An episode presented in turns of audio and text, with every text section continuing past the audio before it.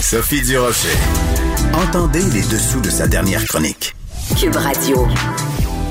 Vous savez, des fois, des parents ont des enfants en garde partagée. Ben moi, à Cube, j'ai un chroniqueur, un collaborateur en garde partagée. Un vendredi sur deux, il est avec mon mari, Richard Martineau.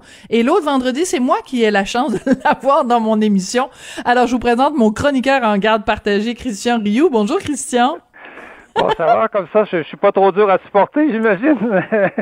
Non, ben non. L'autre, ça, ça va, c'est euh, ça, ça s'endure. Oui, mais du moment qu'on te demande pas c'est qui ton parent préféré ou c'est qui ton animateur préféré, Ah, je je n'o- je n'oserais le dire. voilà. Disons que tu nous aimes tous les deux. Donc, Christian, nous aussi, on t'aime beaucoup. Christian Rioux, correspondant à Paris pour le quotidien Le Devoir, collaborateur à Cube Radio. Écoute, on a toute une liste de sujets dont on voulait parler, mais Christian, je peux pas m'empêcher quand même de te demander de réagir à cette bombe euh, qu'on a appris pendant la nuit que Donald Trump et son épouse Melania sont tous les deux atteints de la COVID-19. Une réaction euh, à chaud? Ben écoutez, c'est la preuve que ce sont des humains, euh, que ce ne sont probablement ni les monstres qu'on nous décrit, ni les euh, ni les, les dieux vivants que, eux peut-être peut-être s'imaginent. Voilà, ce sont des ce sont des êtres humains, ils peuvent l'attraper et euh, on leur souhaite quand même de s'en sortir. Oui, des, des, des géants, euh, des, des géants fragiles, disons, disons ça comme ça. Oui, Euh, la, oui, la oui, raison pour laquelle euh, je te demandais, Christian, de, de réagir à ça, c'est que dans ta chronique de ce matin, dans Le Devoir, tu nous parles de la façon dont on est en train de, de se polariser vraiment euh, dans les gens qui sont campés dans leurs opinions, des gens qui sont des militants. Et il y a une phrase qui m'interpelle beaucoup dans ton texte de ce matin dans Le Devoir. Tu dis, euh, à un mois de l'élection présidentielle américaine, la guerre civile larvée qui déchire le pays de l'oncle Sam semble en train de tout envahir et déborde bien au-delà des frontières. Tu sens vraiment que c'est une guerre civile larvée qui se joue en ce moment aux États-Unis? Euh, oui, je, je pense qu'aux États-Unis, on est euh, on est entré dans une dans une phase là qu'on pourrait effectivement appeler qualifier de guerre euh, de guerre civile larvée, c'est-à-dire qu'on assiste à une à radicalisation qui a été en qui a été en crescendo hein, depuis euh, depuis l'élection de, de Donald Trump, euh, une, une radicalisation, je dirais, de part et d'autre.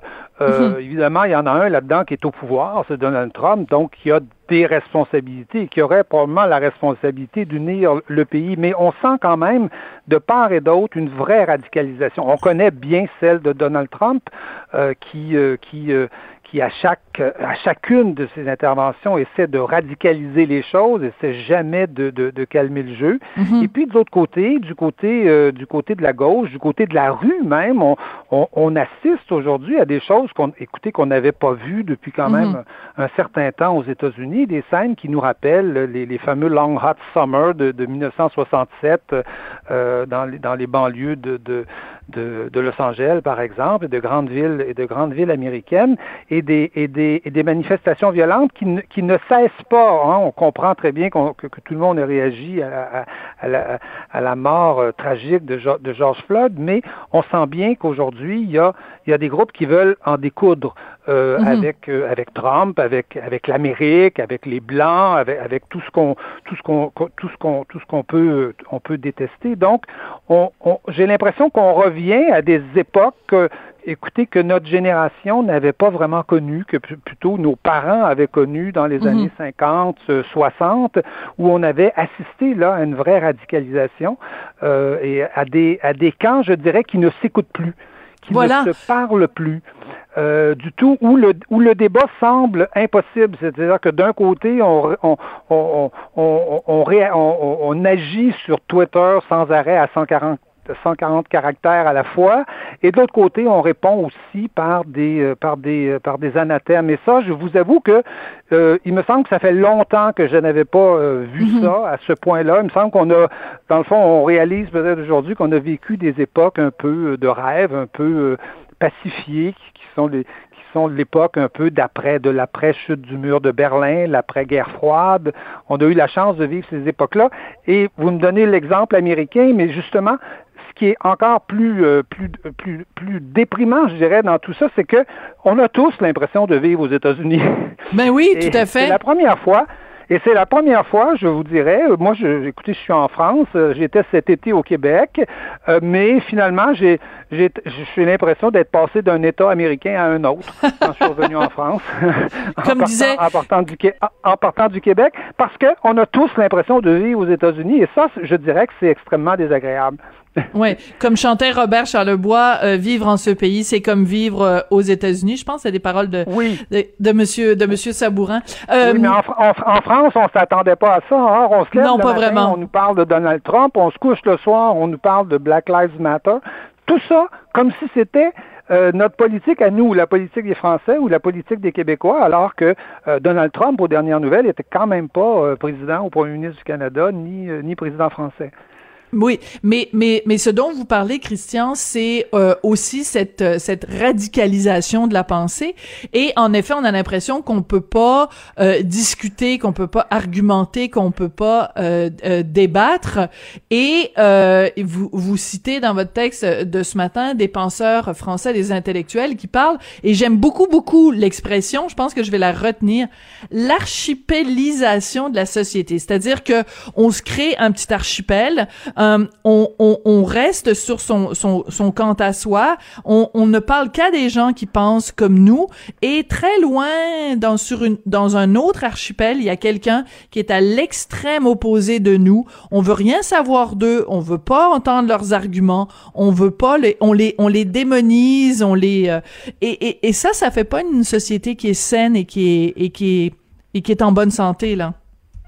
Non, non, absolument. C'est une société en, en, en, très mauvais état. L'expression que vous euh, que vous euh, citez, elle vient de, de Pierre Nora, l'historien Pierre Nora, qui était avec euh, Marcel Gauchet, un des, des, des grands directeurs de la, la, revue Le Débat, revue qui est née il y a 40 ans justement, un peu mmh. avant la chute du mur de Berlin, et qui va et qui publiait ce mois-ci son, son, dernier numéro après 40 ans de, de publication.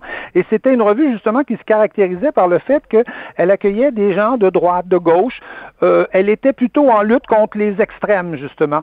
Et voilà. euh, je dirais que euh, Nora et, et, Gauchet sont obligés quelque part de, de rendre les armes, c'est-à-dire de dire, ben écoutez, euh, on dirait qu'on va vraiment à contre-courant de l'époque. L'époque ne nous suit pas. C'est, c'est, et, et, donc, ils rendent les armes en abandonnant la revue, en se disant, il n'y a plus moyen, on dirait, de faire parler, se parler ensemble des gens qui, euh, qui ont des opinions différentes, alors que dans leur revue s'exprimaient des gens de centre-gauche, de centre-droit, de, des gens, dans le fond, venus, euh, venus d'un peu, d'un peu tous les horizons. Et, et, et c'est ce qu'il déplore, justement, c'est-à-dire, il parle de la naissance de nouvelles radicalités sourdes à l'argumentation et à la discussion et à la raison. Euh, Hmm. je, prenez l'exemple du mot nègre, par exemple. Euh, on ne nous dit pas, ah, dans tel contexte, le mot nègre ne devrait pas être utilisé parce que, vous savez, euh, euh, c'est plutôt péjoratif. Non, non, on nous dit, le mot est raciste. Oui. Le, la le mot est raciste. C'est comme, c'est comme les musulmans qui nous disent on n'a pas le droit de, de, de caricaturer Mahomet. Euh, point à la ligne. On n'y touche pas. C'est des tabous. C'est-à-dire qu'on, il n'y a plus d'argumentation. On peut plus discuter dans quel contexte Mhm. oui, dans quel contexte non, euh, comment, de quelle façon, dans quel livre, à quel endroit, qui a dit ça, qui, qui, qui l'a pas dit. On peut plus discuter de ça. Le mot est tabou. Le mot est interdit. C'est le- l'index qui s'abat, qui s'abat sur nous. Et, je- euh, et je trouve ça euh, absolument euh, désolant, euh, notamment dans une dans une petite société comme le Québec qui a tellement besoin que de se parler, qui a tellement besoin d'échanger. Vous savez, Mm. quand on nous dit que le racisme est systémique, on nous dit qu'on est tous racistes. Dans le fond, c'est le système. Et, et c'est quoi la solution euh, à un racisme systémique si c'est pas de renverser un système? On revient, vous- je vous dis, à des pensées des années 60, des années euh, de, de- de l'époque où le marxisme triomphait. Vous savez, à Mhm. l'époque, il fallait renverser le système capitaliste. C'est un système. ben, aujourd'hui, c'est le système patriarcal qu'il faut ren- ren- renverser. C'est un système raciste. Euh, et, et- et on revient à des pensées comme ça, totalisantes, qui, qui, qui mènent, dans le fond, une forme de, totalitarisme, et surtout qui nous empêchent de discuter et qui sont, euh, je vous l'avouerai, pour un journaliste, très, terriblement ennuyantes, vu que nous, euh, normalement, on aime ça discuter. Oui, on aime ça. Mais écoutez, je, Oui. parce que vous êtes correspondant à Paris, je peux pas m'empêcher, parce que c'est tout à fait dans, dans, dans, dans la lignée de, de, de ce que vous dites, Christian, de vous parler. Je sais pas si vous avez vu ça passer. Une féministe française euh, qui vient de publier euh, euh, un, un livre, Le génie lesbien. Elle s'appelle Alice Coffin et elle est dit ben moi, euh, tous les hommes, c'est des assaillants. Je n'écoute plus aucune musique qui a été composée par un homme. Je ne lis plus aucun livre qui a été écrit par un homme et je n'écoute plus, euh, je ne regarde plus aucun film qui a été réalisé par un homme. Il là là, bonjour le dialogue, bonjour la discussion, bonjour l'ouverture, bonjour la diversité mais vous, vous avez là un, bel exemple, je, je trouve, euh, euh, extraordinaire. Vous savez, il y, a, il y a cinq, il y a dix ans, on, a, on aurait vu ça passer, on serait tous esclaffés de rire. Ben, ben oui. Personne, quel éditeur aurait publié un livre disant des bêtises aussi semblables? Hein? C'est comme dire que tous les Blancs sont des imbéciles, que tous les Noirs sont, sont, sont des cons. Euh, je veux dire, même, à la limite, cette personne n'aurait pas trouvé d'éditeur il y a, il y a cinq. C'est ça qui est inquiétant. Voilà qu'elle en trouve, voilà qu'elle ben est oui. en des magazines, voilà qu'on en parle partout dans, la presse, comme si ce genre d'opinion était digne d'intérêt. Euh, finalement, alors que comme si comme si c'était une, opinion comme une autre, comme si c'était une opinion comme une autre. Ah oui, mais on n'accepterait jamais le contraire. On n'accepterait jamais un éditeur aurait accepté de publier un gars qui dit euh, moi j'haïs tellement les femmes, c'est toutes des idiotes et jamais je lirais un livre écrit par une femme, jamais je voterais pour une femme en politique, jamais j'écouterais un film. Je veux dire, il, non seulement le livre serait pas publié, mais les, les éditeurs qui aurait été approché aurait dénoncé cet individu-là pour qu'il soit trucidé sur la place publique. C'est, complètement hallucinant, c'est ce qu'elle a, ce qu'elle a dit, cette dame Alice Coffin. Et en plus, c'est une élue, hein. Elle est conseillère, euh, elle est conseillère à, Paris, une militante euh, écologiste. Elle est militante élue à Paris sur la liste Europe Écologie Les Verts. C'est vraiment, c'est désolant, Christian. Ben écoutez, c'est un des, c'est un, c'est un des, c'est un maire écologiste, celui de, de celui de, de, de, Bordeaux qui récemment s'est fait remarquer en, oui, disant qu'il fallait on en a parlé. sapin de Noël, voyez-vous. voyez-vous, on, on, on, on c'est, mais c'est, c'est, c'est de la même logique, c'est-à-dire que toutes, toutes les idées adverses sont, euh, sont démonisées. Il y a eu des époques où on a écrit des livres pour dire que les Noirs étaient une race, étaient, étaient issus d'une race inférieure, mais est-ce qu'on va revenir à ces époques-là en écrivant, en écrivant le contraire?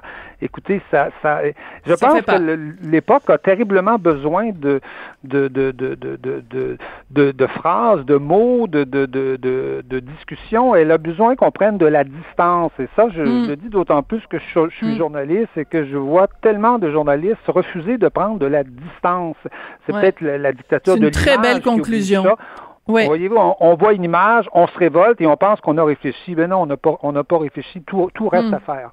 Mais prendre de la distance, j'aime beaucoup, beaucoup, beaucoup cette formule euh, de prendre un pas de recul, d'observer la situation au lieu d'embarquer tout de suite euh, dans, dans ces phénomènes de mode, parce que très souvent c'est ça la pensée unique. Euh, puis tout le monde doit aller dans le même euh, dans le même banc de poissons et il faut vraiment prendre un, pas de recul. Et c'est ce que vous faites fort bien dans vos chroniques à Cube Radio et, et dans le Devoir. Merci beaucoup, Christian Rioux.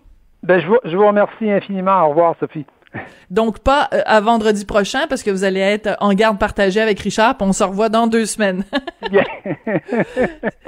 Merci beaucoup, Christian. À bientôt. Au revoir. Mais Merci à vous d'avoir été là euh, aujourd'hui, d'avoir été là euh, toute la semaine sur les ondes de Cube Radio. Je veux remercier Sébastien Laperrière qui a fait un boulot absolument fabuleux toute la semaine à la réalisation et à la mise en onde. Je voudrais remercier Véronique Morin qui a pris la relève du Veilleux à la recherche.